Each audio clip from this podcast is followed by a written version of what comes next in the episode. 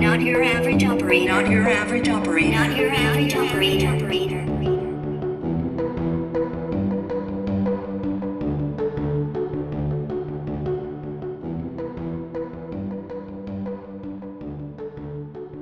Welcome back to another episode of Not Your Average Operator with me, Paul Mellon McFadden. Sitting here with my two boys. Tia Raf, how you doing? He's plugging his headset in. That's how he's doing. How you doing there, Mike?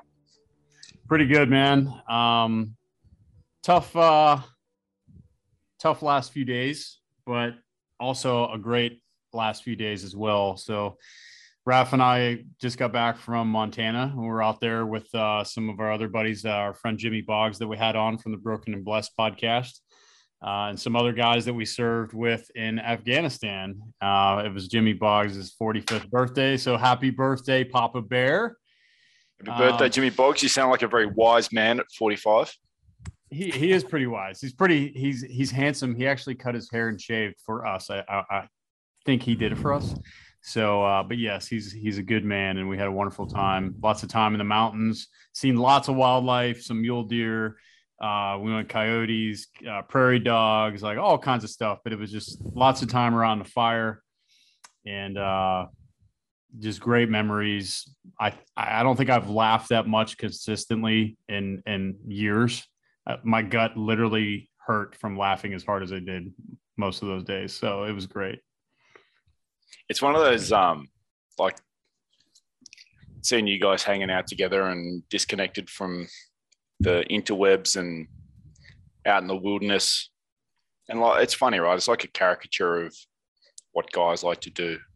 But there's something very healthy and healing about being in those spaces together in the outdoors and connecting with people, you've old mates, especially ones you've served with. There's something very healthy about that. I mean, that's probably a whole nother episode, but yeah, great to see you guys together. Tio's got his headset plugged in. How you doing, man? I'm doing pretty good, mate. Um, just like Mike said, you know, just kind of coming off that trip and uh, just enjoying my time home. But it was absolutely a blast and massive shout out to uh, to Jimmy Boggs for putting this together. For he and our another friend uh, Paul Hansen, who just pinned Colonel, um, and he's doing. Uh, well, he's trying not to lose his mind in the Pentagon, but uh, anyways, I'm sure he'll be operational before long, and he's going to be an amazing commander because he was uh, one of my flight commanders uh, when he was a captain. So we go way back. Deployed to Iraq together. Just a good dude. Just good, just good around all, all around good dude. I know, uh, you know, great. It's awesome you guys had that time out camping and uh, hanging out. But probably the thing that we've, the only thing we've really been discussing for the last couple of days, and I know I've been having conversations with uh, veteran and serving friends recently, has pretty much been dominated by the events unfolding in Afghanistan.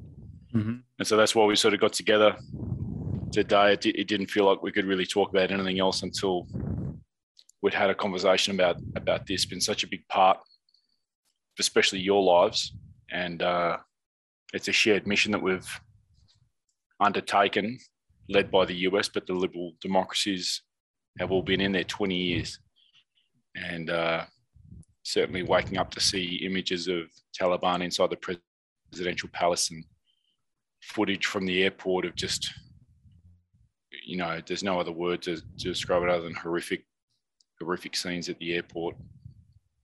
I know that there's many of our listeners are going to be feeling upset. Various negative emotions might be coming to the fore for many of our listeners. Uh, you know we've got a concentration of veterans and military but just right thinking people i think from all walks of life are going to be watching what's unfolding with feelings of trepidation and fear and uncertainty and horror. And so I think that this is clearly the topic that we have gotten together to talk about today. You know, it's selfishly, I'm very happy about where I was when all this started happening. So, Raf, correct me if I'm wrong, but before we went on this trip last week, none of this was really happening that much, right? And I think it was like the first or second day that we were there. We're like, hey, Raf come walking into breakfast and he's like, hey, did you guys see uh, Kandahar fell? And I was like, what? and we're all just kind of sitting there. And then uh, there was no signal outside of the the ranch house where we were at. So when we were out in the mountains and stuff, there was really no signal. So we were kind of disconnected, and it was just us. Um, and I think what four of us out of the group, we all served together in Afghanistan. And every time we start coming back in the evening for dinner and stuff, we'd, we'd, we'd check in and it was an update about like, Hey, the Taliban have done this, the Taliban have done that. And the airport's, you know, being under attack and weapons. And it's like, holy hell, man. Like it's only been a couple days. And we were, we were very in, involved with a lot of fun activities and us just being us out there and like I said, disconnecting. But I think it was hard because I think it was on everybody's mind of just kind of like being there. And um, I don't think we really talked about it until one of the last nights we were there around the fire and we just start telling stories and, you know, kind of visiting that again. So I'm kind of lucky that it, I was there. At least that's the way I feel. I don't know about you, Ref. No, I think the uh, timing could not have been any better.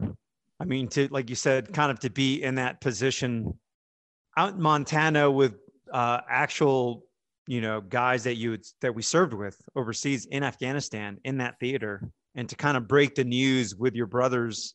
Um, I think it's a trip. I feel my I feel like I'm extremely fortunate because I we just talked to to uh, ruthless for just a few minutes here, and uh, I'm not surprised, man. There's a lot of our friends who aren't surrounded by other buddies, and they they don't know how to wrap their head around this, right? Because um, some people lost some of their best friends out there. You know, there's people that came back uh, came back maimed. Um, there's images and atrocities that people saw while they're overseas that they're probably that for the longest time you just thought, well, it was just the price. You know, that's the price of admission to to help the Afghan people kind of establish their their version of democracy, and then just to kind of see it all topple down.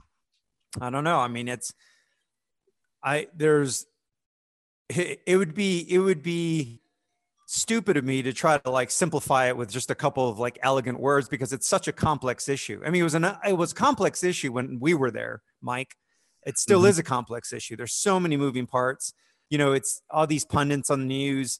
It's funny. I agree with them, but at the same time, I get pissed off because I just feel like they they really just oversimplify what what's going on. You know, and I mean, just just the culture alone in Afghanistan is so complex. With all the different tribes and and the way they they uh, they live and the rules that they live by.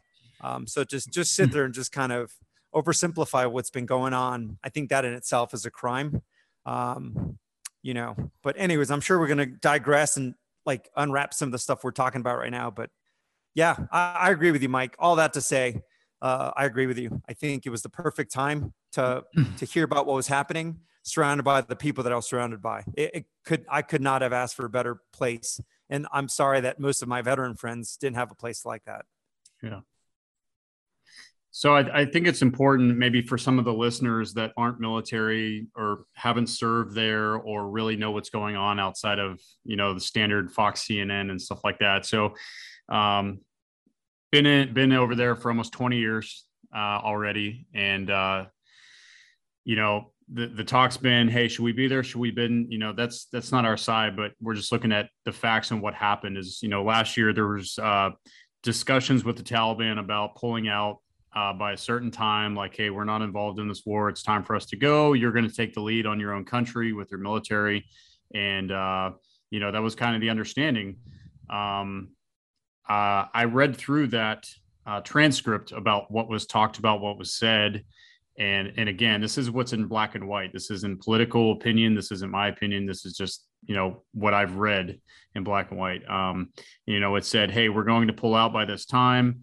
If there's any any action, if you scare an American, if you frighten, threaten, if you hurt or kill an American, the American military will pound the living hell out of you and and you'll be sorry that you did if you involve yourself in any way shape or form in our withdrawal.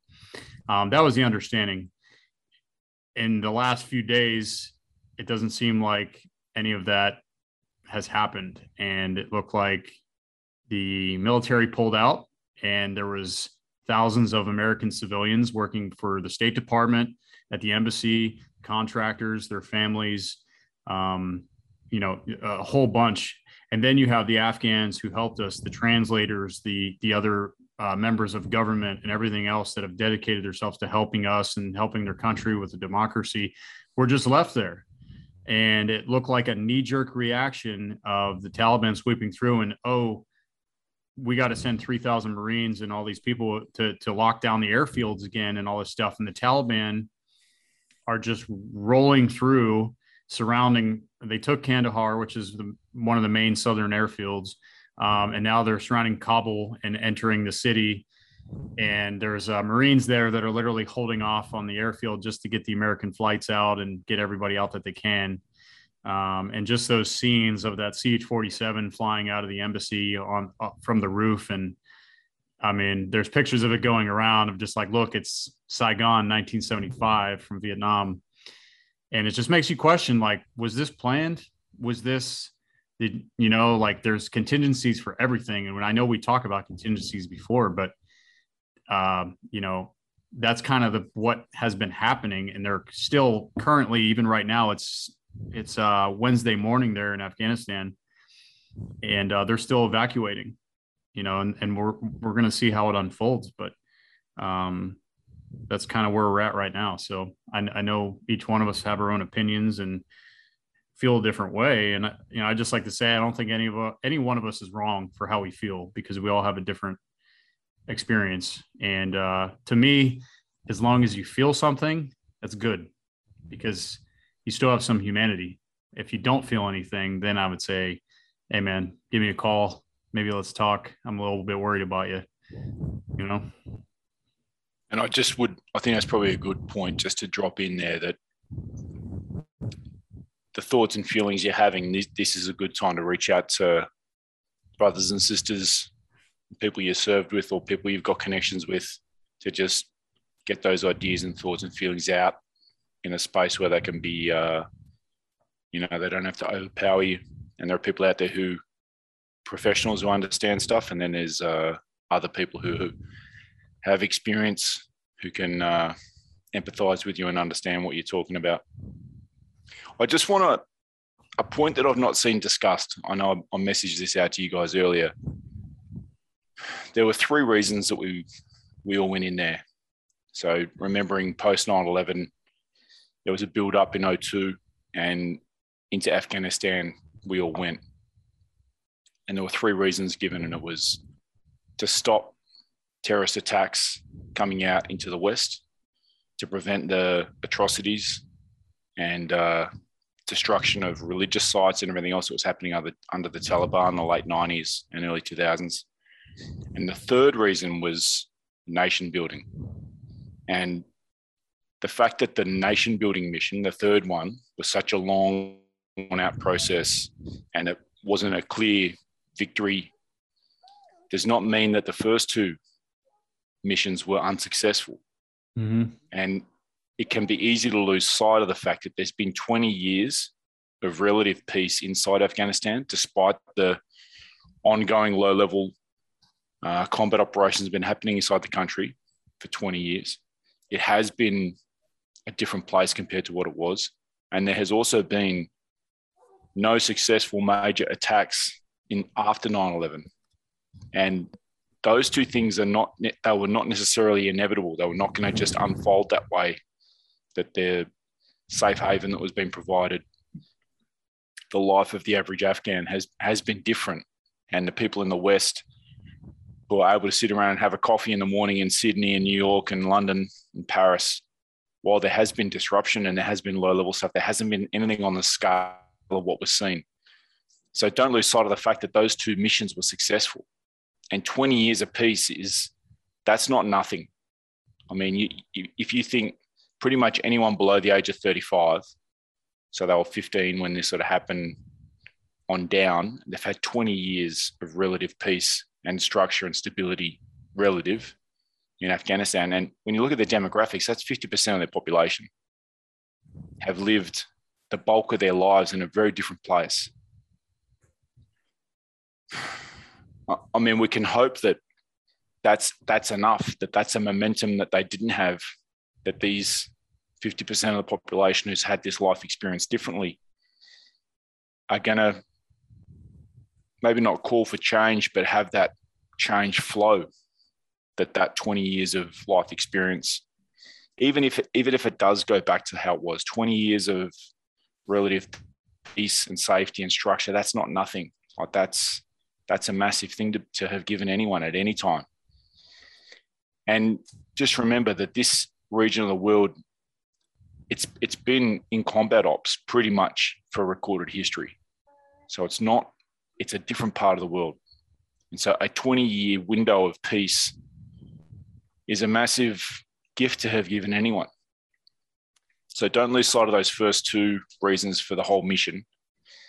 And the failure of the third, or the not total success of the third, the nation building, does not mean the first two were failures. I just would like our veteran community to keep that in mind. Very well said, Melon. And it's very true. And I've been reflecting on the last couple days. I've, I've, been getting texts and phone calls from a couple guys um, from the Wolf Pack that I, you know, that I was with with with Raf. Some of these guys are hitting me up. Just saw some pictures and different things. Like, hey man, I just want to hit you up and how you doing? You know, they they're they're checking on me, which I appreciate. You know, and it's like, hey man, I'm here for you too. It, I think if anything, it's kind of reminded all of us that serve there uh, to reach out and check on one another. So and and have a good conversation that maybe we haven't had in a while. So um, that you know th- that's a good thing. That's a positive that comes out of this, even though it's smaller to some of the bigger stuff. But you know, I, I really appreciate that.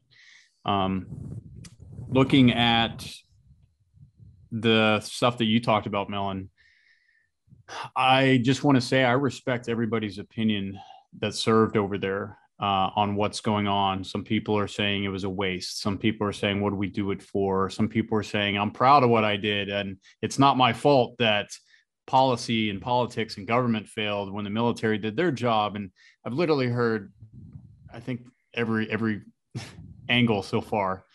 Uh, but I respect every one of them because there's people that are talking that serve there, put, put the time in they gave up their time they served their country they went over there and lived it and experienced it and they have every right to let out their emotion what they're feeling because every one of us has a relationship with war and it's different. Every one of us experienced war in a different way. Whether you were in kandahar sitting at the the fob and you were in an admin office doing admin stuff every day and you never got to go outside the wire or you were like Raf and I going out on missions and intercepting dudes and, you know, getting into it and asking for it, you know, uh, everybody's, everybody's view was different. And I'll tell you, for me personally, and I'd like to hear, you know, you guys talk about it as well, but me personally, I'm very proud of what we did there. And I agree, while we were there, we made a difference. Uh, you know, Raf and I were in Zabul province, which is Eastern Afghanistan, like so um, working under SOTF Southeast. And there were periods where we shut that place down, a huge province, okay, for days where nobody moved because the Taliban knew that we were out hunting for them. And the people came out of their villages, they were roaming free had free, you know, they were going to the market, they were going around, they're like, oh, this is nice. And they could actually see, like, man, there's good stuff happening because we shut that place down. If there was a helicopter flying, these guys were tuck tailing and running, hiding in holes.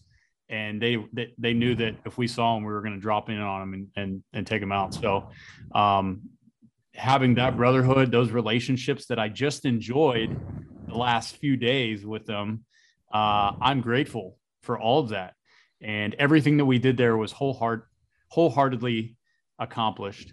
And I don't regret anything that I did there. Um, I wish I could have stayed longer, actually, but that's my only re- regret.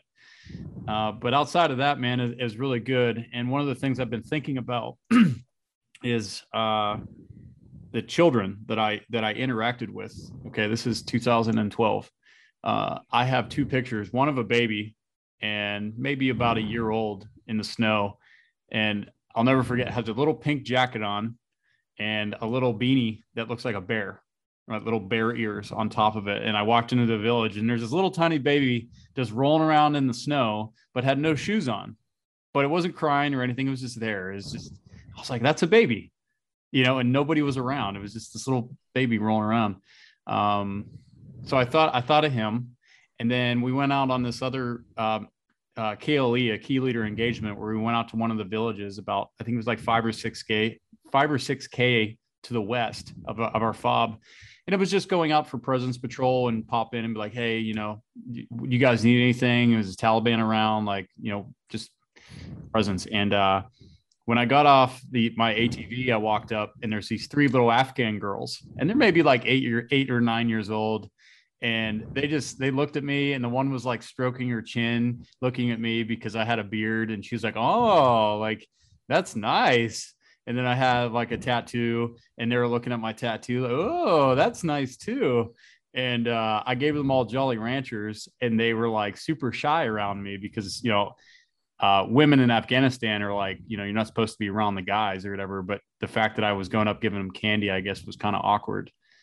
And uh, the interpreter came up and she's like, "Oh, that that one there, she's smiling. She's she likes you. She wants to marry you." She said, and I, you know, I laughed and I I gave him extra candy and stuff and went about my way. But I, I think the last couple days that's been popping in my head is, you know, that was nine years ago, and they're you know the, the baby's around 10 or 11 now. And those three girls i hope they're alive. And they're probably about 19 20 years old now maybe. And uh, all the stuff that's happening to the women there i mean i've seen pictures and videos uh, the last couple days. And uh, i don't know i guess those little kids faces has kind of been on my mind. So i don't know that's kind of where i've been the last few days. On how, how about you guys Yeah, so I mine's kind of similar to you, Mike. Um, I think about some of the work that we did. Um, obviously, I was there in 2012, and I was there again in 2015 uh, with the medevac and uh, all over the all over the Helmand, and then up at Bath, Kandahar. So I covered the spectrum of the country there. Um, there's too many stories to tell, you know. But I, out of those nearly two years of being out there in Afghanistan, obviously I saw some pretty extraordinary things occur, made peace with. Obviously, that happened to me again in Iraq. Oh, I should say, initially happened to me in Iraq when John House passed away. Another good buddy of mine, Earl Scott, um, also crashed out there in Iraq. So, you know, I'm sure I'm not alone in that regard. Where there's, I'm sure there's people listening to this podcast that have lost friends in Iraq and in Afghanistan, and it's almost like um, it's a strange feeling because it feels like when we watched Iraq kind of disintegrate into what we've recently seen in Kabul. Um, I, I, don't know. I just I was hoping that we had learned some lessons in Iraq and maybe just thought, even though we don't want to be there for you know this, we kept calling it the forever war. Maybe the smart thing would have been to just keep a small presence because, as some people know, uh, we would allude to the fact that I was doing some some flying in some hostile areas. Well, Afghanistan was one of them. That's one of the places I would fly and and we would collect things and help the uh, Afghan coalition guys and some other units on the ground um, kind of co-locate bad guys that were doing some, some pretty significant crimes against humanity. So anyways, I, what I'm trying to allude to is the fact that um, on the one, it's kind of a bifurcated uh, emotion because on one side, I think of all the fond memories and the people that I was surrounded by uh, from all across the world and also the Afghanis. And I'm like super proud of what we did. And on the other side, I feel shame. I feel shame that I that I feel like we betrayed um, some of the Afghan soldiers, the ANA, the, especially the the SOF guys. Because I mean, Mike, you can attest to that more than I can. Um, the ANA was hit or miss, you know, on the, the quality of the soldier, but the SOF guys were usually pretty legit. I mean, I I had zero issues having those dudes on board my Blackhawk and put him on the X. Like I never once hesitated. I never thought, oh no, you know, it's Afghan SOF. You know, um, I didn't. I don't feel comfortable. It was like that with the Afghan ANA, and luckily for me, I never had to deal with them too much. But um, so, anyways, I think about some of the faces. Not that I had the relationship that Mike has had, because it's not like I was kicking down doors with these guys. But even still, as a pilot, especially as a Blackhawk guy, you still get to know your ground guys a little bit, especially if you work with them pretty often. And those are, you know, those are some of the faces I think about. And I think, man, I really hope they made it out, or I hope they're in hiding, or I hope they can wait this out till this all blows over. I mean, um, I'm not delusional. I know that their life is in peril, and uh, you know, I think there's a right way to do things. I think there's a wrong way to do things, and I'm not going to get into politics, but um, as an American service member, I think that we we didn't do it the right way. It has nothing to do with politics. I just feel like having people run for their lives and not supporting um, just the the I mean just the strategic things that we could have done to help the Afghans kind of hold a, a, the footing a little bit better. Uh, I just I think I I would have felt better, but I have like a pit in my stomach because I just think, you know, yeah, it's like a form of betrayal. It's the best way I can think of it. I felt the same way. Listen, to be to be equal with this, um, I felt this way when Trump uh, pulled back our forces that were integrated in Syria, northern Iraq from the Peshmerga.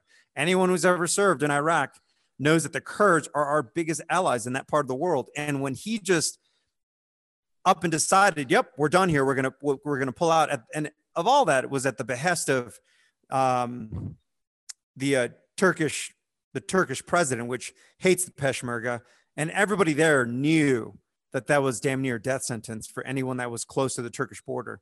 And now again, it was just as a as a as a service member who's actually been overseas and seen um, and witnessed, you know, the atrocities of of some of this warfare. Um, there's a right there's a right way to do it after all that sacrifice, and there's a wrong way to do it. And I and I feel like both times Iraq and Afghanistan, we we by we I mean our politicians just haven't learned any lessons. You know, it's like, uh, and I'm sure Mike, Mellon, you feel this way.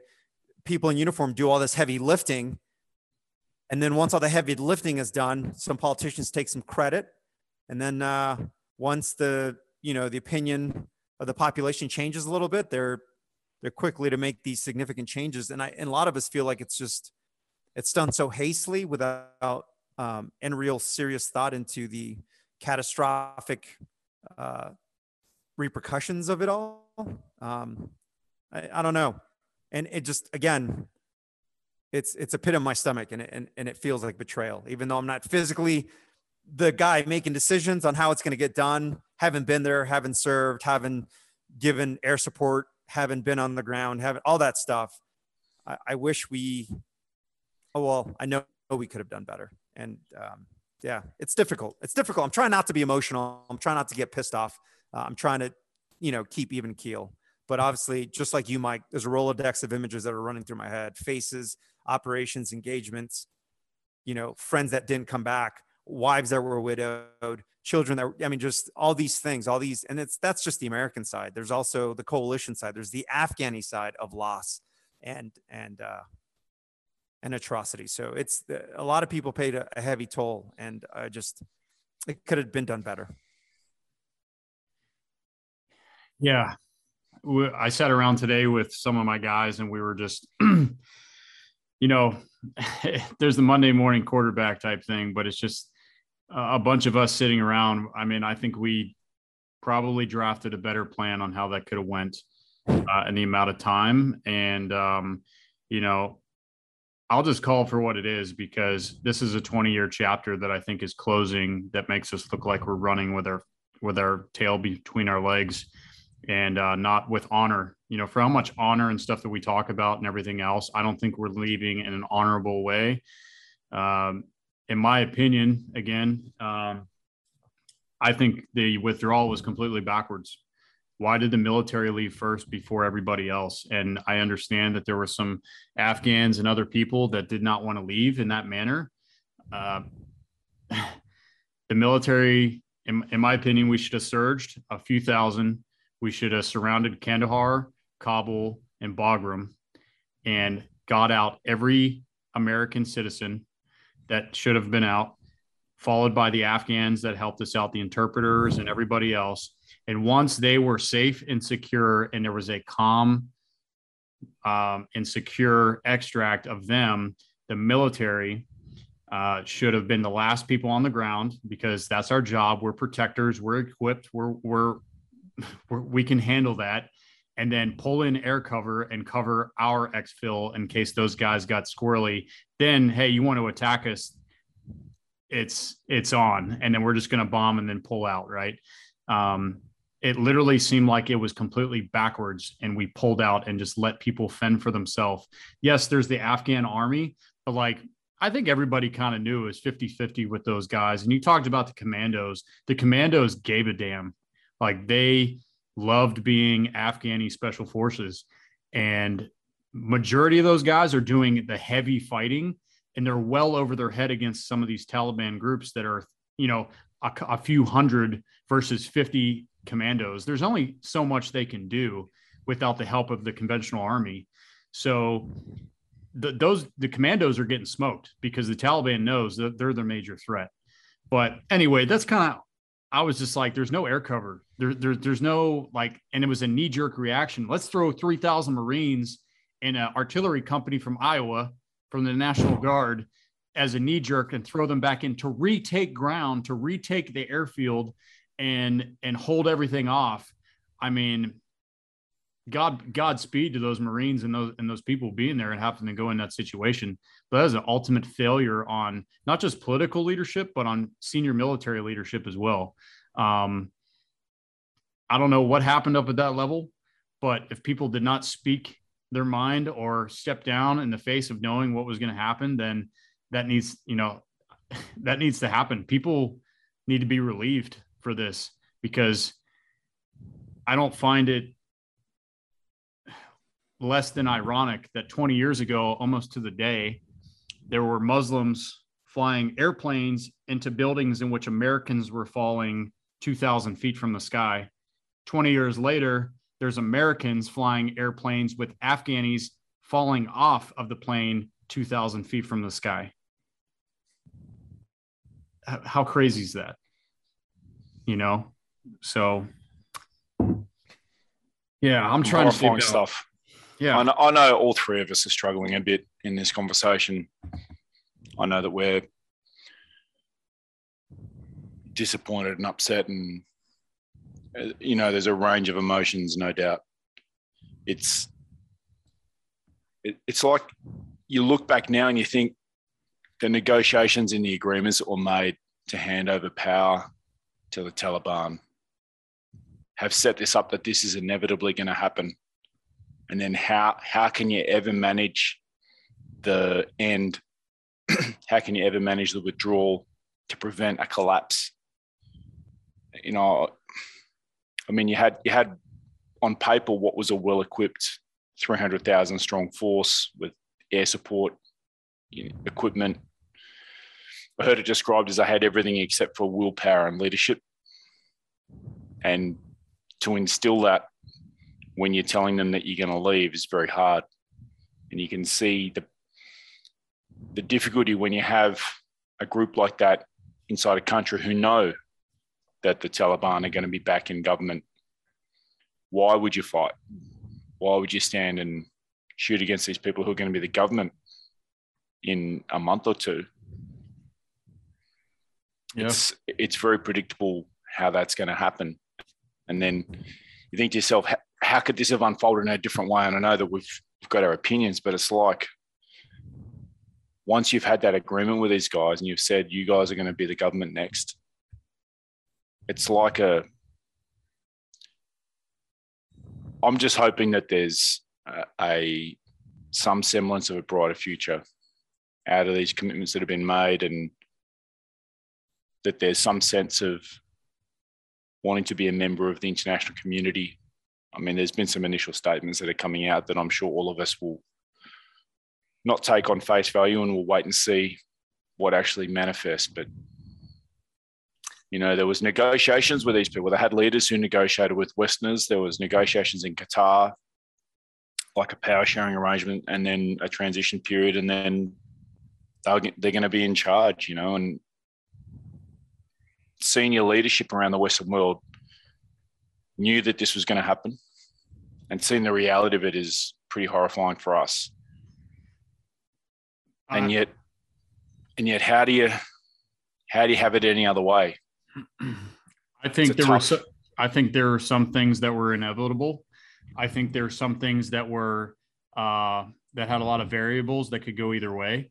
But then I also know that there were things that were preventable and the withdrawal out of the airport was preventable. Um, hundred percent. I don't. A I- I thousand don't think percent. I haven't talked to anybody that does not agree that we should have that we should pull out in 20 years. You know, for it's 20 years, we should pull out. I don't I haven't heard one person be like, no, we need to fully commit and stay. You know, that's that's fine. Like pull out, it's 20 years, man. It's a long time. It's America's longest war. Um, that was a definite. Was the Taliban probably going to take over? Yes, I think so. The variable was the Afghan military. Or were they going to put up a fight and it take months? Or were they just going to surrender and just kind of be like, hey, take our stuff and whatever? And ultimately, that's what happened. Um, but the withdrawal and anything that ends, especially in war, is usually not pretty. It's it's it's war. Some side's going to take something. There's going to be some kind of vacuum, like any anything. You go into another territory or country and then look at history, and you wipe out their leadership and everything else. Like there's going to be a lot of changes.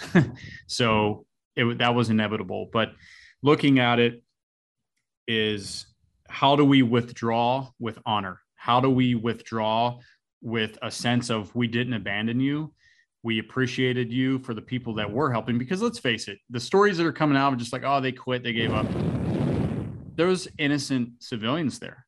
There's women, men, women, and children that are innocent, good hearted people. They're not just dumb Afghans or, you know, people, you know, mountain people or whatever people think. Like these are educated. A lot of these people have college degrees that they got from American universities and over the last 20 years and the opportunity that they've had. Women don't wear burqas and they're they're part of government. Like there are women that are part of government and leadership and all this stuff. And they're they're young children who are born post 2001 you know in the last 10 years especially have opportunities that no other muslim in that region could possibly dream of. And now they're literally being hunted down and um, you know this whole message that Melon you reference about these the Taliban on TV talking to people at CNN like oh yes we're here we're friendly whatever is straight bullshit. Uh, because you look right over their shoulder and there's people shooting people off the wall trying to get over into the airport to escape the Taliban and they're shooting them for fun like they're like they're just animals you know and they're going around and they're going house to house looking for people that are supporting. They've already raped and killed people. They they spray painted their faces black and left them in the street to rot. I mean it's it's bullshit. I mean the taliban are savages they've cut off how many people's heads. Go back and be uncomfortable and look at the taliban's record and what they did to westerners beheading people um, shooting down you know two helicopters full of guys from my community. I will never forget that and what they did. And and everybody else the helicopter I that was gone when we were there with Raf's buddies in in the wolf pack I'm never going to forget what they did. You know, I have that tattooed on my body is never forget, never forgive.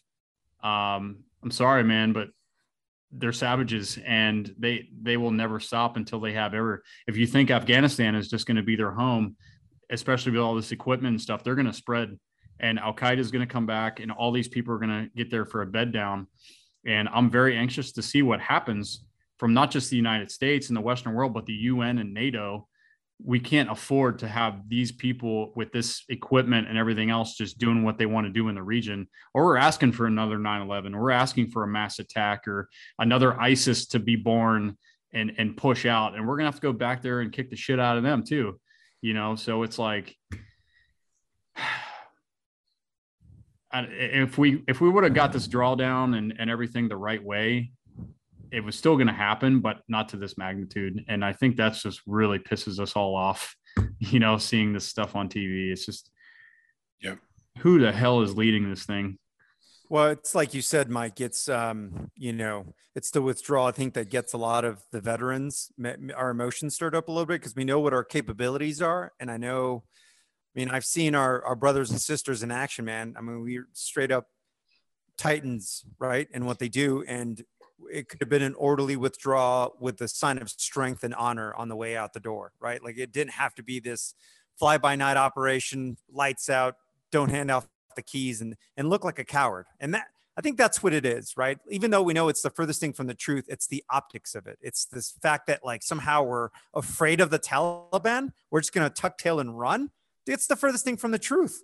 They don't want to stand toe to toe with us. They, the sound of any rotor system coming at them, they're going to immediately run into some trench or some hole because they know that dudes like Mike and you know um, all these other friends of ours are going to come in. I mean, you just it's the furthest thing from the truth. It's the optics. I think that a lot of veterans that have served that have lost that's the struggle. It's like we there's all this heavy lifting, and it almost seems like you know just through politics or you know again i'm not going to get to either side of it but it just seems like uh i don't know it, didn't have to be this way right it just feels like it exactly. didn't have to be like this yeah. seeing the c17 cheap.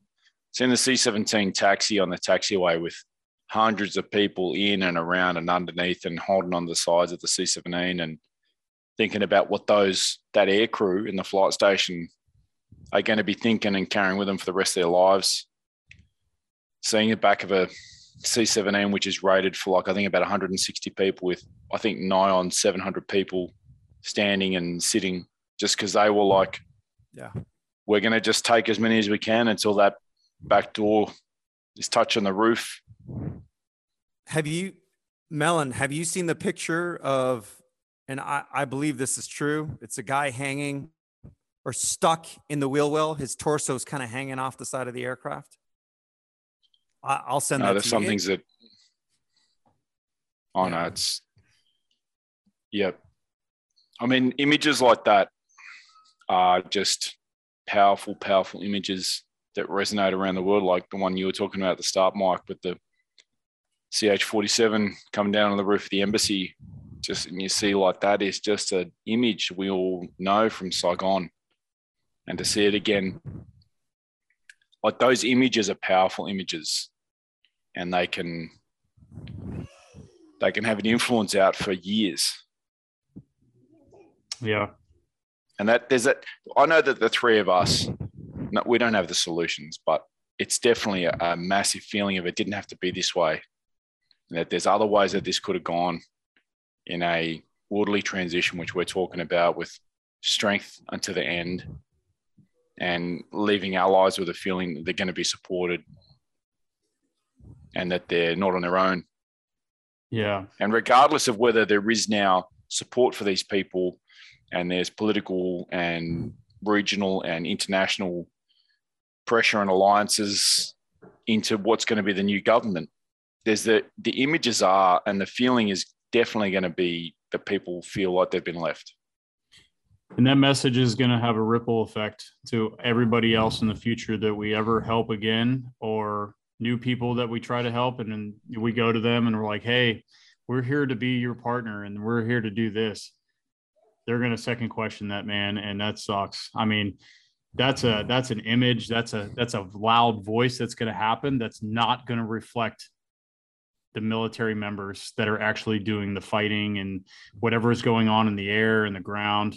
Um, and we're going to have to go in on a crutch and to whatever conflict we go into. If for any reason we go back into Afghanistan uh, to deal with this problem, there's there's probably going to be quite a bit of green on blue, and green on blue for the listeners, meaning your partner force starts shooting you because they don't trust you or something like that. You know what I mean? Like I had that when I was in 2012. You know, I had to wear a GoPro on my helmet because there was a lot of stuff going on where the where the Afghan soldiers were turning on Americans, on their trainers and advisors and stuff. And I had to wear one in case I ended up having to kill them. And I could fight it in the judicial system and be like, hey, I had to kill a friendly green guy because he turned on me. You know, now that's going to be even magnified. Like that's what I think. You you partner me up with these guys. Like, damn, dude, I'm gonna I'm gonna have to watch 360 now. So there's a lot of ripple effect that's going to come from this not just like oh my god you know the the atrocities that are happening right in front of us. That's not the only thing. There's going to be a long term uh hole you know wound from from this it's just it's terrible man. Uh secret signals that they're in hotels and residences and hiding out because the taliban is literally going door to door hunting them down. Um I want to be there to go pull them out. Like I can't imagine in their mind if they're there by themselves or with their families and they're just waiting for their, the Taliban to come in and just do whatever they want to their women and children or execute them or make examples out of them or whatever. Um, because that's who the Taliban are. Do do not ever forget that. I, you know, everything 20 years ago and everything else through the through the conflict, I know who they are and I know their ideology and what they stand for, and it is not peace. You know, um, but yeah, I'm, I'm sorry, I'm getting amped up, man. Like I I've had images throughout, throughout the day talking with my teammates and stuff. Is just like, dude, put it put us in. Like, if you're if this is how it's going to go and you wanted to do that, then put us in and let us go hunt these dudes down and get these get these people back and get them safe. They don't deserve it. They don't deserve this at all. So, not sorry. It's a tough conversation, you know, and I just I think what we want for our listeners is for them to be able to talk to their friends, talk to their comrades that they served with, talk to professional experts. If they're having, uh, if you're having a hard time, the three of us are available. You can uh, you can hit us up. Our uh, email addresses are included at the bottom of each of these, and reply to all the emails we get. Mm. It's not like like I don't think that this is a conversation we can have that has a nice tidy ending to it Mm. because the three of us have, have got feelings of frustration and upset and disappointment. I just want people to remember that 20 years of relative peace and 20 years of no successful major terrorist attacks out, coming out of this region is something to be proud of. It is the efforts and the sacrifice and the commitment has not been for no reason. 20 years is is a long time. And there's the hope that that 50% of the people below the age of 35 are enough to have a lasting change that things won't they don't have to be the way they were before. So we're probably getting towards the end of uh, the episode here. Raf is there any final thoughts you wanted to get out before we wind up? Actually i did. And uh, it's just it's simply just kind of what we talked about earlier and it's for any veteran that's listening that's either served in iraq or afghanistan um, you're probably going to hear opinions from pundits or whoever that you don't necessarily agree with. And i for one am absolutely proud of the work that we did overseas whether it was iraq whether it was afghanistan. Each one of them had its own reason for why we were there whether you agree or didn't agree. But while we were in the ground we were doing some extraordinary things surrounded by absolutely extraordinary people. And I'm going to be proud of the work that we did until the day I die. Like, you can't take that away from me. I don't care what administration you're a part of. I don't care what your beliefs are politically. If you weren't there, I'm not saying your opinion doesn't count, but you weren't there. So you can't take that away from me. Um, you know, that's it. So I, I, hope for any veteran that's listening that you take that, uh, that, that heed or heed that advice and really take that to heart because um, don't forget the things that we did and don't let anyone else kind of define your own opinion of what you did there right if you were mm-hmm. there you saw it for your own for yourself and you surrounded by these extraordinary people man cherish them right like think about them and just be like dude we were there we did some amazing work and don't let anyone take that away from you hmm. good stuff Raf. how about you then yeah i Raf said it so spot on, but you know, I'd like to add to the point that a lot of people are comparing this to Vietnam, and it is not. This is this that war was that war, and that was a different time in in our history. This is a different time in history as well. Uh, the people now, when when I came home, are appreciative. They tell me thank you. They give me hugs. They, you know, it, it's it's a different thing. So this is not Vietnam um, this this is completely different. So I, I don't look at it like that. There's a lot of relations, like the helicopter picture and stuff like that, but it is two different wars, two different eras, two different meanings and outcomes. So it's different. Um, I'm, as Raf said, I do want to mention that I'm grateful for the relationships that I, that have come from this conflict. And like, I just spent five days with some of the best people in the world, and that never would have happened if I never would have went there and experienced the things that I did and had the amazing relationships, conversations, and laughing and appreciation of everything else that I had um, if I wouldn't have had this. So there are, there are positives that come out of this, and it's helped shape me as a man. And the experiences that I did have there um, make me appreciate life uh, that much more. So um, I choose to look that way. And as Raf said, we accomplished the impossible many, many times. Things that have never been done in human history. And we were part of things that nobody ever thought could have been done. Uh, some things you'll never even hear about, which is fine, or at least not for a while.